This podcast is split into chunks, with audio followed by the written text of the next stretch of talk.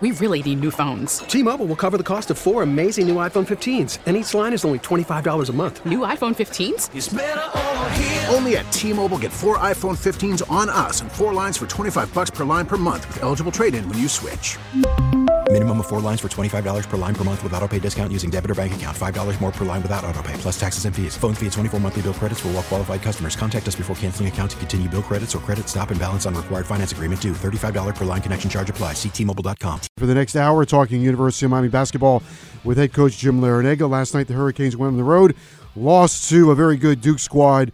And uh, Rodney Miller, you heard there, Rodney had himself a double double. So a career night for Rodney Miller. And joining us now, University of Miami head coach Jim Larrañaga. Coach L, good evening. How are you doing tonight? Uh, I'm good, Joe, but I don't want to be talking about Duke last night. That was a, a nightmare, and uh, I don't like reliving those. I thought we'd move past it pretty quickly, uh, if we could. Uh, but they All didn't right. play. They they were at the top of their game. You put and uh, they kind of ambushed you early on. Well, you know, I, I- love this group because I think we have very good chemistry. We got a bunch of good guys, and uh, if we were a healthy team and we had all eleven scholarship players available and competing, I, I I think we'd be right in the mix for for the ACC championship. But we're not healthy. Uh, we wanted to get uh, Nysier Brooks uh, available this year so he could help us. He's a transfer from Cincinnati. He's 6'11", 245 pounds. He was the defensive player of the year in Cincinnati's conference, and uh, we tried to get a, a you know a waiver, and, and uh, that, wasn't going to happen. Uh, so he ended up uh, having knee surgery, uh, and he hasn't practiced since we got back from Italy in August. And then uh, Deng Gak went down with a knee injury after our seventh game. He's out for the season. And then Keith Stone, he got hurt in our first game uh, against Duke. Actually, he got hurt in the Clemson game, the game before Duke. And uh, at that time, when he was available to us, we were five and one. The only team to beat us was Duke. And we got our fingers crossed that he'll be back before too long. But without Keith Stone, without Deng Gak, without Nysier Brooks, we're a very small team, and we're having a hard time competing on the backboards. And then, in addition to that, in our preparation for Duke, which was last night, a Tuesday night, we played Florida State on Saturday. And on Sunday, I went into the training room to check up on my players, and not one of them could practice. Chris Lykes, our leading scorer, had had a like a um, uh, like a hip flexor. Uh, Cam McGusty had back spasms. Uh, DJ Vasiljevic had a knee issue. Sam Waardenburg continues to have a knee issue, uh, and so that's four of our starting five. And oh, by the way, Rodney Miller sprained his ankle against Florida State. So all five of our starters are out. So we didn't have practice on Sunday. We didn't practice on Monday. We just boarded a plane and went to to uh, Durham. And of course, uh, Duke coming off of two straight losses, including to Louisville at home, they were ready and they were fired up. And as you know, Joe, our game plan was to pack it in to try to prevent uh, Vern Carey from dominating like he did here back on January 4th. And we hoped that that uh, they would miss some threes, and instead of missing, they caught fire early and and and got ahead by 10 points in, in the first three minutes. Yeah, Matthew uh, Matthew Hurt, who uh, had a big game earlier this year against Boston College, he was the one who uh, caught fire early on, made the shots. What did you think uh, of uh, Rodney last night? The job he did on Vernon Carey, and the fact that Rodney seems like he's continuing to grow with his game. Thirteen points, thirteen rebounds, a double double against Duke. Perhaps uh, that'll be something that uh, helps his confidence. Well, two things I'd like to talk about. One, we, we just mentioned Matthew Hurt, and I talked to Dick Vitale, uh, who is the Hall of Fame analyst uh, for for ESPN, and um, he was saying after watching Matthew Hurt now after several games, he thinks he might be the next coming of Larry Bird. That's how good he thinks he is. Great shooter, quick release, high arching, uh, a guy that's probably going to be an NBA All Star.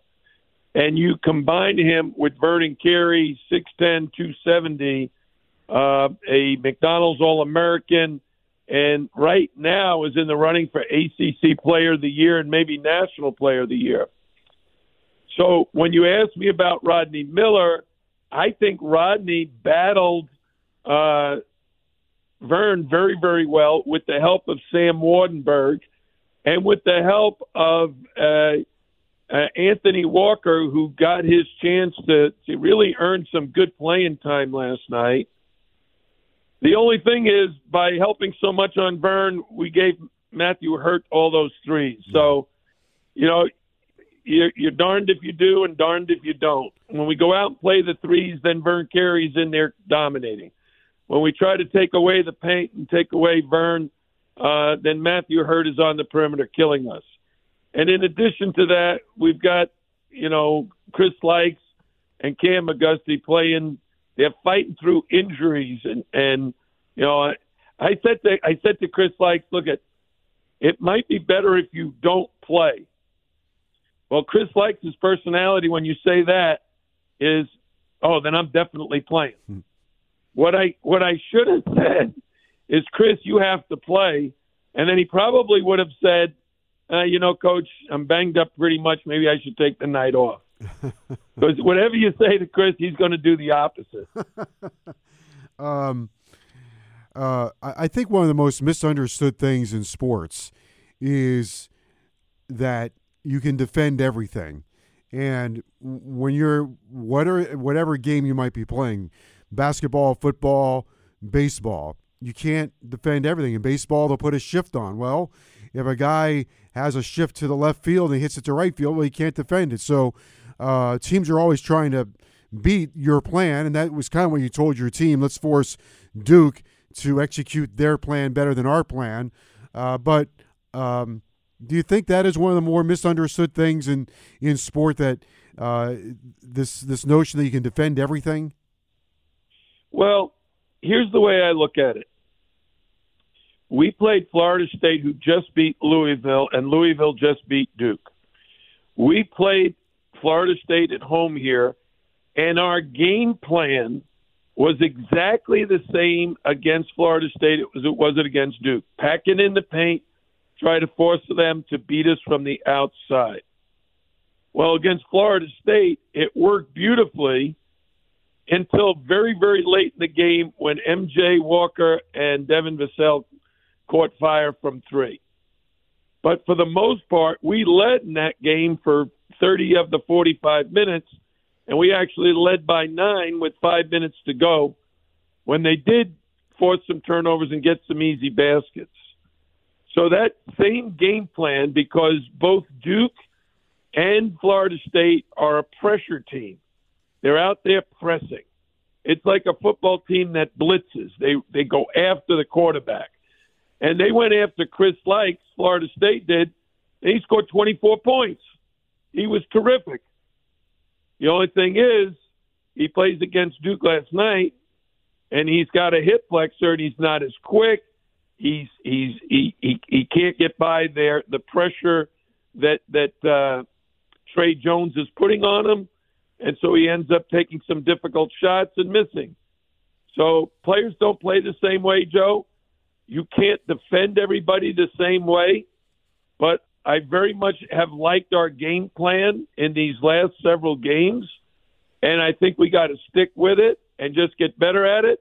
But the only way we can truly get better at it is get healthy. Yeah. And I've already been told that uh, Chris Lykes and Cam McGusty can't practice tomorrow.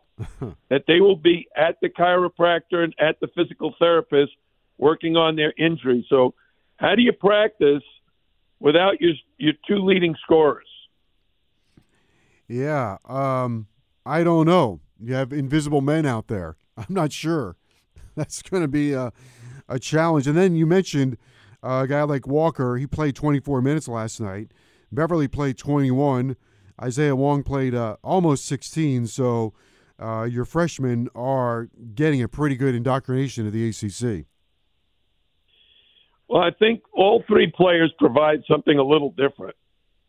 Harlond Beverly is our backup point guard, so he's the one that has to give Chris Lykes needed rest.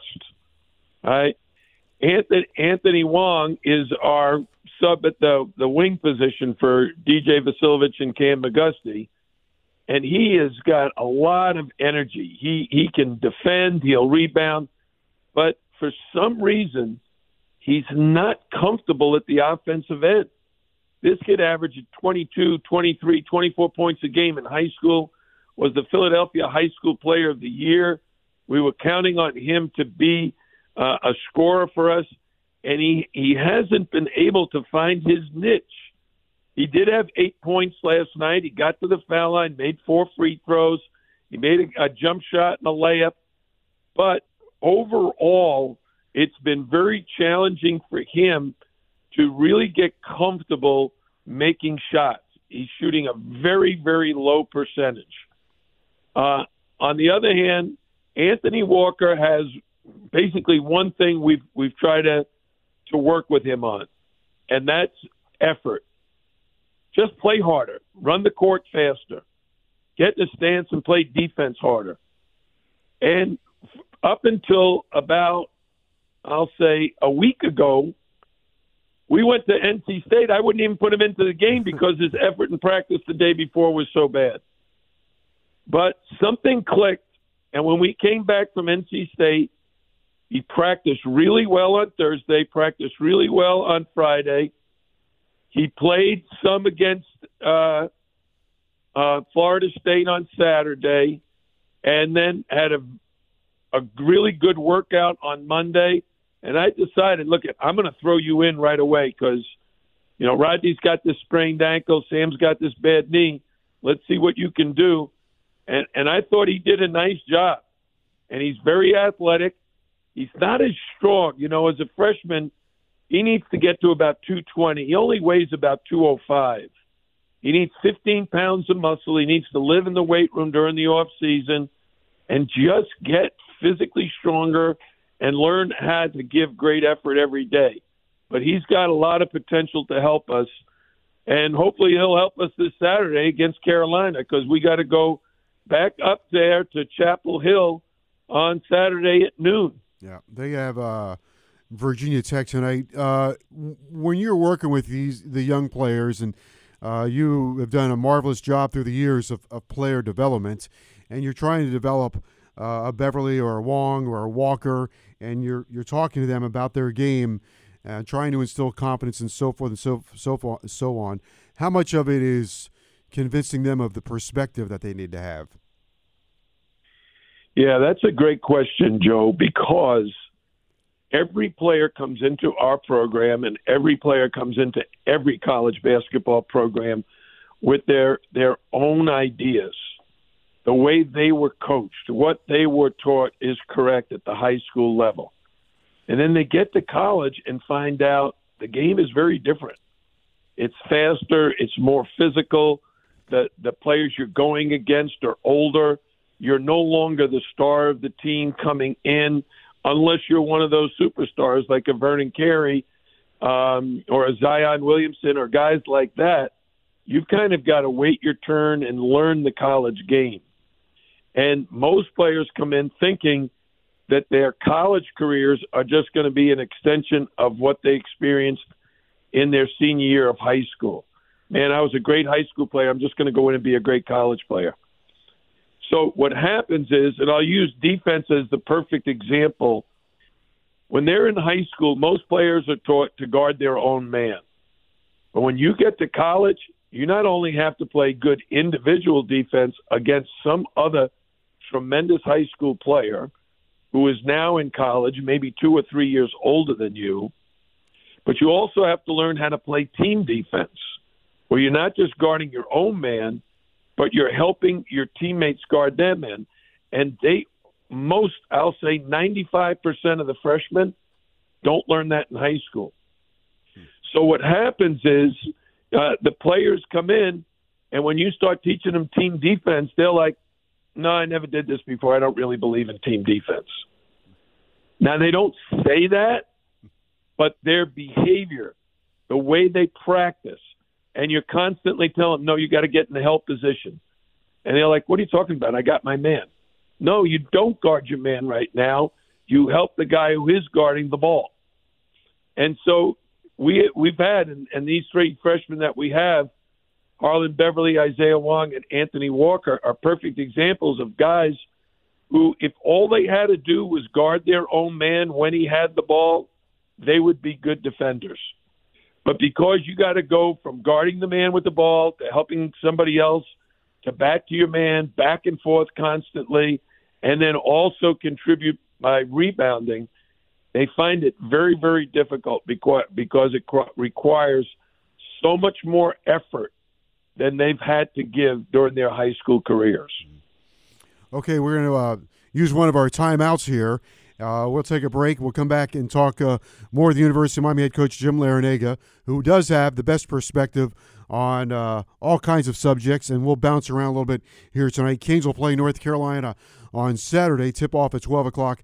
We'll be on the air at 11:30 with Hurricanes countdown to tip off. Let me talk to you about one of my other favorite subjects, and that is Williamson Cadillac and Ed Williamson, his lovely wife Carol Williamson.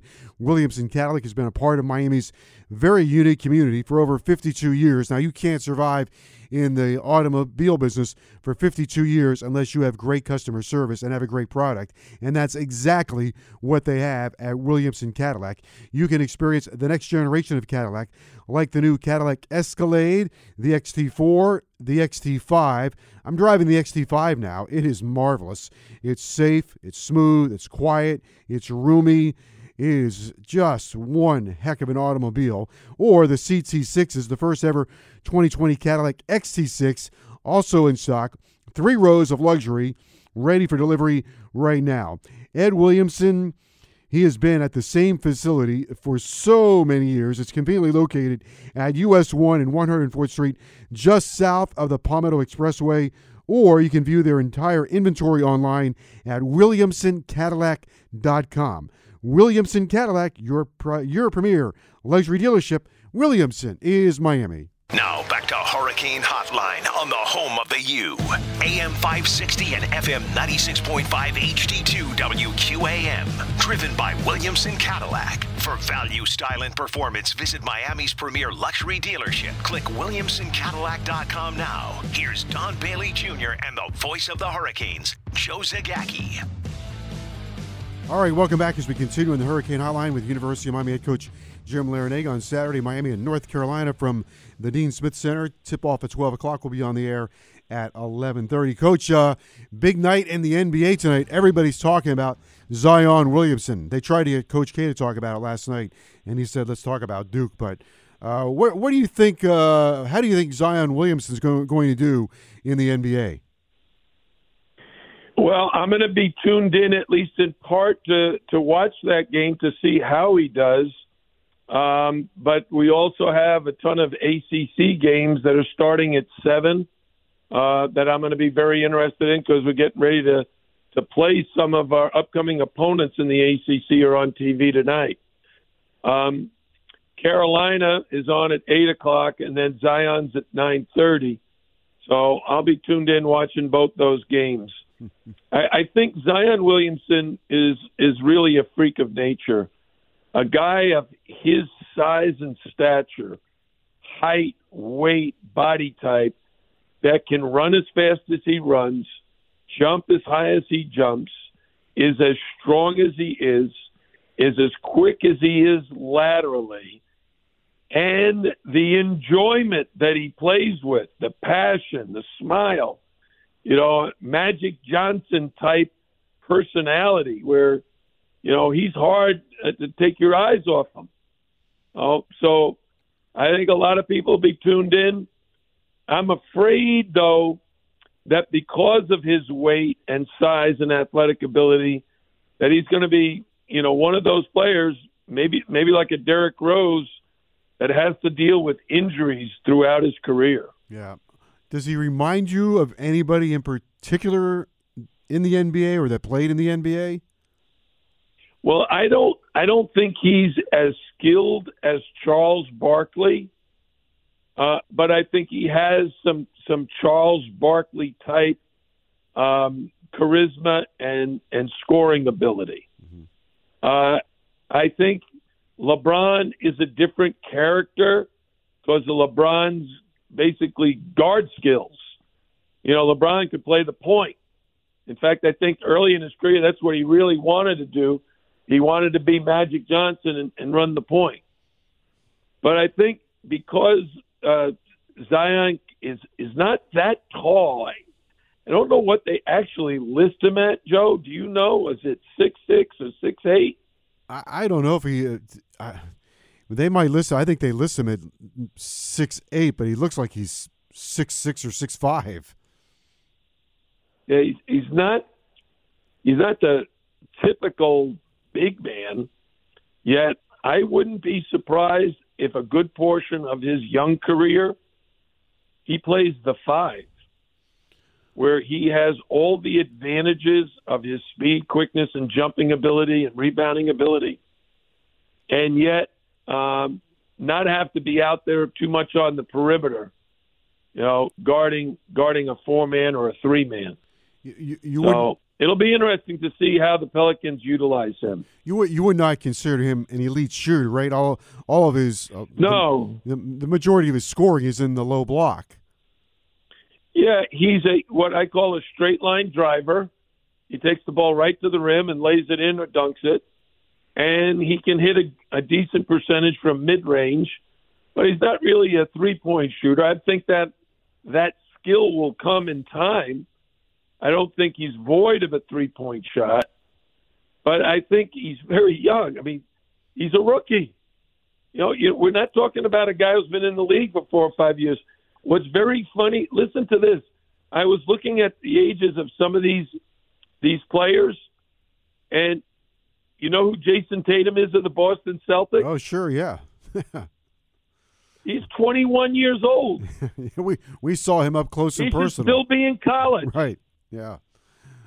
And you know who? Do you do you know who uh, Cassius Stanley is from Duke last night? Yeah, I saw uh, that that thunderous slam dunk is still vibrating in my head. well, he's 20 years old, and he's two years older than our freshman. He's a freshman. Our freshmen are freshmen, yet he's two years older. We could have had uh, makes a big difference. Oh yeah, if it, I think if this was if college basketball was like uh, uh, you know twenty years ago, or when you had guys like Ralph Sampson, we could have had uh we could have had a Lonnie Walker Zion Williamson matchup in a Miami Duke game, or right, or Bruce Brown Lonnie Walker combination for a couple years what would that have done for your program here? Had had been, had this been uh, the way it was 15 years ago, where 20 years ago, I guess I'm dating myself, where guys didn't leave until uh, you had to uh, classify for hardship or whatever it was. Well, if if you go back in time, Ralph Sampson stayed at the University of Virginia all four years. Tim Duncan stayed at Wake Forest all four years. Michael Jordan stayed at Carolina for three years. James Worthy stayed at Carolina for three years. Um, you know, the, the, the uh, one and duns had not uh, come to light yet. Um, and now the amount of change in college basketball rosters is absolutely outrageous. Not not only guys being one and done, but transfers. There are over a thousand I think there's 1,050 players who transferred within Division One last year, and we're talking 350 schools. That's more than three guys per school transferring. What's uh, also interesting to me is kind of upside down. In college basketball, you would like to have uh, an older team. I, I, think a lot of people would like to have an older team. The mid majors thrive with older players. Yet the NBA they want younger players. They want their guys younger. Uh, they like the one and done players. Why? Why do you think the NBA prefers the to start off with the younger players? Well, I, I've heard a lot of discussion about this. First of all, I'm not sure uh, that the NBA wants it, but I know the NBA agents want it. Yeah. They want to get these young guys into the NBA so they can get to their next contract. Because when a player declares for the draft and gets drafted, even in the first round, even in the lottery, you are uh, your salary is predetermined. Your contract is not negotiable. It's set. Once your your first contract is up and you're negotiating a second contract and a third contract, then you're on the open market and your agent can negotiate. So the agents want an 18 or 19 year old to get in, get his first contract. It's a nice salary. Uh, guys are making a million, two million, three million, four million in their first year. Uh, but then it jumps. Uh, you can get a a thirty million dollar a year contract. You know, a, a, a four year deal for a, a hundred and twenty million dollars. So that's what the agents are looking for, and of course that's what kids are looking for and their parents are looking for. They want to get in and get the money as soon as possible. By the way, I, I regress for one second. Lonnie Walker could see Zion Williamson tonight because San Antonio is playing against New Orleans. Oh, he definitely will. Yeah. They'll be they'll be banging heads. They'll try to dunk on each other for sure. um, this name might not mean a whole lot to South Floridians, but perhaps it should if you're a basketball fan. But Morgan Wootten, one of the great high school, or maybe the greatest high school coach, or one of the great high school coaches in the Northeast, uh, certainly in Washington, D.C., passed away. Uh, how often did you come across and deal with him? You know, I've known Morgan Wootten since I was 21 years old. I was an assistant coach at Davidson College, and Morgan Wootten was already a legend at DeMatha. And he had uh, a great senior class, and I went up there to recruit uh, Adrian Dantley, who would go on to great fame at Notre Dame in the NBA, a young man named Billy Langloh, who played at the University of Virginia, and uh, another young man whose name escapes me right now, who's a great player at William and Mary. Um, so I met Coach Wootten, and he reminded me so much of my own high school coach, Jack Kern, out of Molloy. And ev- eventually, in in, in uh, the next few decades, those guys would actually become great friends. Hmm. Uh, they were very much contemporaries. So uh, it's very, very sad uh, to lose uh, Coach Morgan Wootten. Uh, his son, Joe Wootten, is one of the outstanding high school coaches in the Washington, D.C. area at O'Connell High School. Oh, uh, the whole basketball community mourns uh, his death. His first year as a coach, he won zero games. Who did? Morgan Wootten. Is that right? Yeah, first year as a coach, he won zero games. I had no idea. And then he won a lot of games after that. yeah, I think he had. I think he had went 31 years in a row, where every single one of his seniors received a scholarship. Yeah, everybody recruited DeMatha. DeMatha produced more terrific college players than any other high school program in the country. Uh, if it was for 30 years or 30 odd years, I wouldn't be surprised. Uh, I did want to ask you, and you mentioned uh, Nysier earlier tonight on the show, and uh, he's not uh, able to play this year. He uh, comes to the University of Miami from from Cincinnati. When we were in Louisville, I was we were walking in the lobby, and uh, I was talking to him about the old Louisville teams because there was a restaurant by the hotel uh, owned by Darrell Griffith. And I asked him, I said, you know who that is? And he said uh, he did. And he said that he um, played, uh, one of his coaches growing up was Nervous Pervis Ellison. Oh, yeah. Nysier now, Brooks. Those, those, those, those names. Let's, let's talk first about Dr. Dunkenstein. Darrell Griffith was a tremendous player at Louisville. Uh, the legend of like a 48 inch vertical jump. and one of the great leapers of all time. I didn't recruit him, but Pervis Ellison came out of Savannah, Georgia, and I did recruit Pervis. When Pervis was going to be a senior in high school, I saw him play at the Bill Cronauer basketball camp. He was not ranked. He was not being highly recruited. And um, I went to Bill Cronauer, who ran the camp, and asked him, and he said, "Why? Do you think he's good?" I said, "Well, Bill, I've I've been here a week now watching all your campers. He's your best camper. he, he's the best player here." He said, "No way," and he listed a bunch of guys with big reputations. And I said, "He's better than all of them." And then we got heavily involved. He visited the University of Virginia. Pervis Ellison did, and then when it came down to making a decision, he told us I'm either signing with Georgia Tech on Wednesday or Louisville on Friday. And we said, "What? What do you What do you mean you're going to sign with Georgia Tech on Wednesday or Louisville on Friday?" He said, "Well, Georgia Tech really hasn't offered me a scholarship yet, but if they offer me, then I'm going to go there and play for Bobby Cremins. But if they don't offer me, then I'm going to go to Louisville and play for Denny Crum." Hmm. So we couldn't get him to Virginia. He signed with Louisville, and became the freshman of the year and led Louisville to the, the national championship and was the most outstanding player in the Final Four. They beat Duke in the championship. And, and apparently, Coach Nysier Brooks somewhere along the line. And uh, uh, can't play this year. You you were always the first one off the bus, but but next year maybe he should be number two because he's 6'11", 240, and when he gets off the bus, he looks really good. Well, he's he's a very energetic, very likable, smiley, talkative, uh, a, a guy who loves to play defense and rebound and block shots.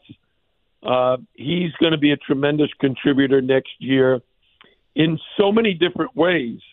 He's such a good teammate. You know, the guys on the team love him. Um, and he's hard on them. Uh, yeah. I mean, you see him on the sideline cheering for them. But if a guy, you know, doesn't do what he's supposed to do, he'll he'll get on. He's a good leader as well. Okay, we'll take a break. We have one more segment to go. Uh, we'll talk a little bit about Carolina when we come back with University of Miami head coach Jim Larrañaga on the Hurricane Hotline right after this. Now back to Hurricane Hotline on the home of the U. AM 560 and FM 96.5 HD2 WQAM. Driven by Williamson Cadillac. For value, style, and performance, visit Miami's premier luxury dealership. Click WilliamsonCadillac.com now. Here's Don Bailey Jr. and the voice of the Hurricanes, Joe Zagacki. All right, one more segment to go with Hurricanes head coach Jim Larrañaga. We've covered a wide variety of subjects tonight. Canes play Carolina on Saturday. Carolina's playing tonight. Coach, uh, there seems to be uh, lots of discussion inside the ACC about uh, which way the conference is swinging here this year in terms of the power. And it looks like it's um, Duke and Florida State, uh, Louisville, and then the fourth team creeping in there is kind of anybody's guess. Virginia's kind of faded off a little bit. Uh, North Carolina State has moved up, I think, into the number four spot. Well, I, I think there's a lot of basketball still to be played. And, uh, Joe, I think you know we've played the most difficult schedule of anybody in the league.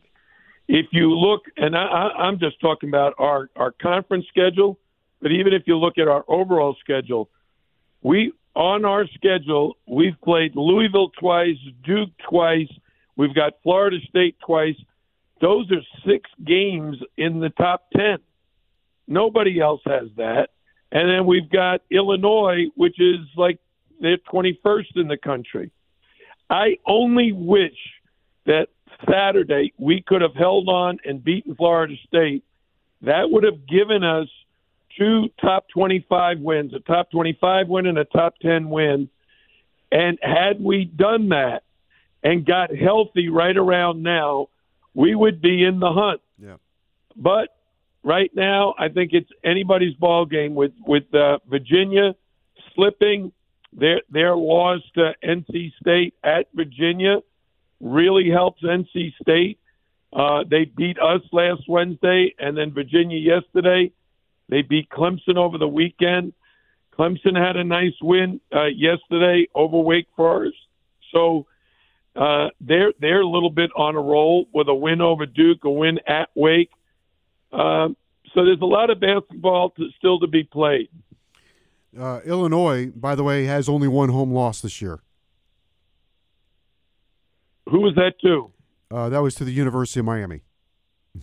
The Miami Hurricanes. Yeah, yeah. We had them down 27 at one point, Joe. I know. Yeah, that was. You know who was healthy and eligible to play that night? Keith Stone was in the lineup that night.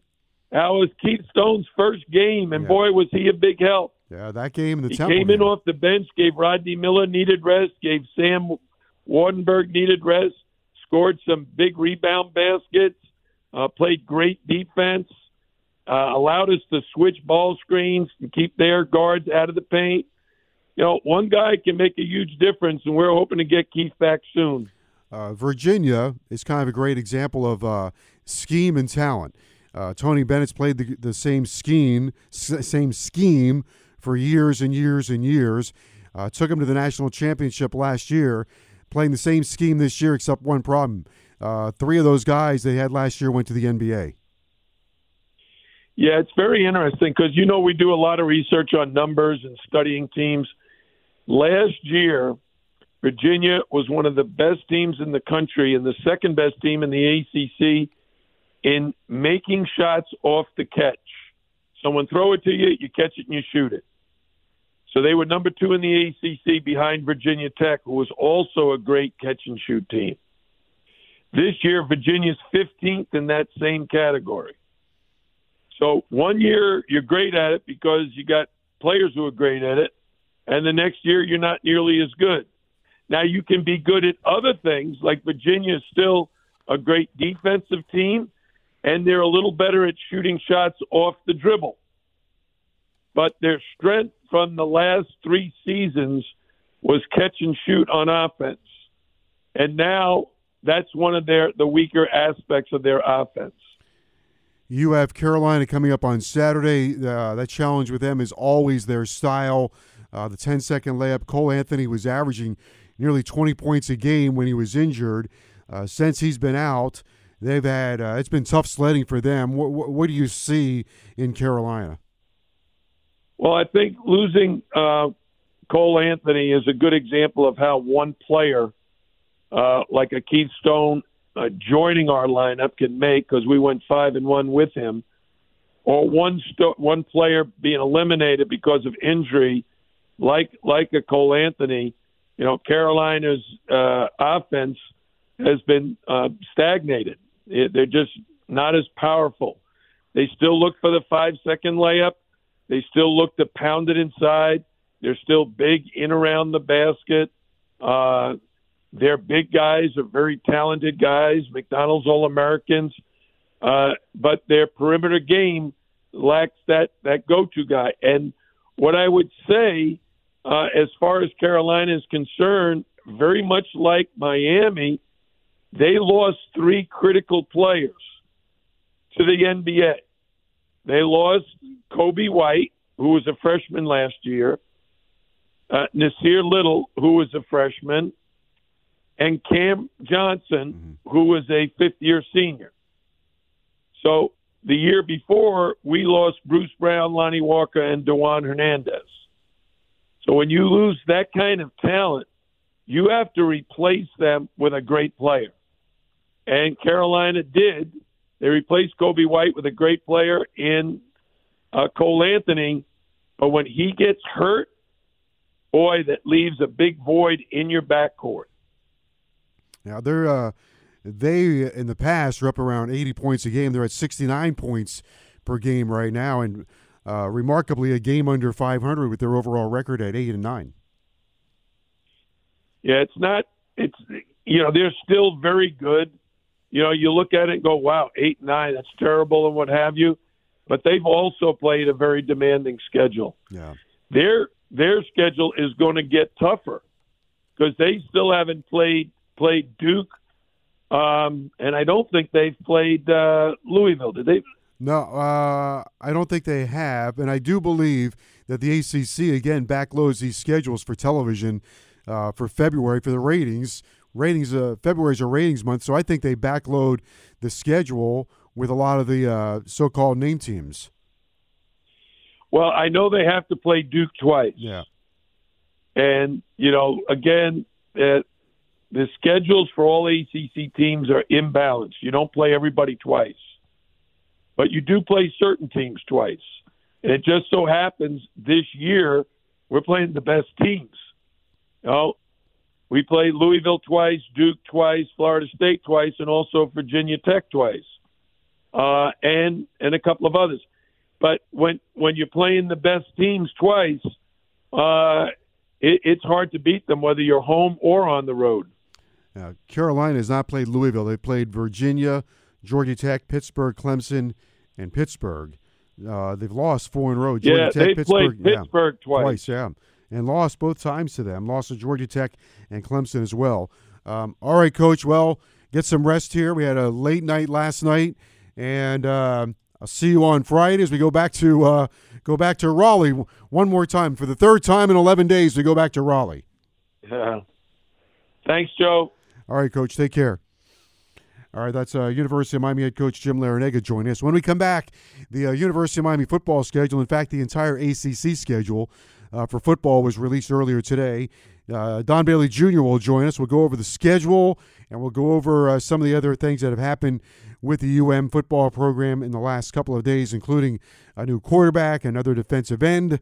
Uh, they added a wide receiver. So lots of things going on with University of Miami football. We'll touch on that with Don Bailey Jr. when we come back. But for this moment, can I have your attention, please, to talk to you about Williamson Cadillac. Because Williamson Cadillac has been in this market for over 52 years in the luxury automobile market. You know, we were having a discussion earlier today about HD radio around here at the radio station, and uh, one of our engineers said, Yeah, everybody in Miami has HD radio now because everybody gets new cars and it's a luxury car market. So that leads you to Williamson Cadillac. Williamson Cadillac has been in the luxury car uh, business for 52 years. And right now, you can check out the next generation of Cadillac the Cadillac Escalade, the XT4, the CT6, the 2020 Cadillac XT6 with three rows of luxury. I'm driving the XT5. It is roomy, it's comfortable, it's safe, it's smooth, it's quiet. The XT5. So if you're looking for a classy crossover, may I recommend the XT5? You can visit Williamson Cadillac. They've got a great, great state of the art facility, and it's easy to get to. It's convenient. It's located at US 1 and 104th Street. It is just south of the Palmetto Expressway. Or if you want even more convenience, go online and you can look at the entire inventory online at williamsoncadillac.com. Williamson Cadillac, it's your premier luxury dealership. And remember, Williamson is Miami. We really need new phones. T-Mobile will cover the cost of four amazing new iPhone 15s, and each line is only $25 a month. New iPhone 15s? Only at T-Mobile get four iPhone 15s on us and four lines for 25 bucks per line per month with eligible trade-in when you switch. Minimum of four lines for $25 per line per month with auto pay discount using debit or bank account. $5 more per line without auto pay, plus taxes and fees. Phone fee at 24 monthly bill credits for all well qualified customers. Contact us before canceling account to continue bill credits or credit stop and balance on required finance agreement due. $35 per line connection charge applies. Ctmobile.com.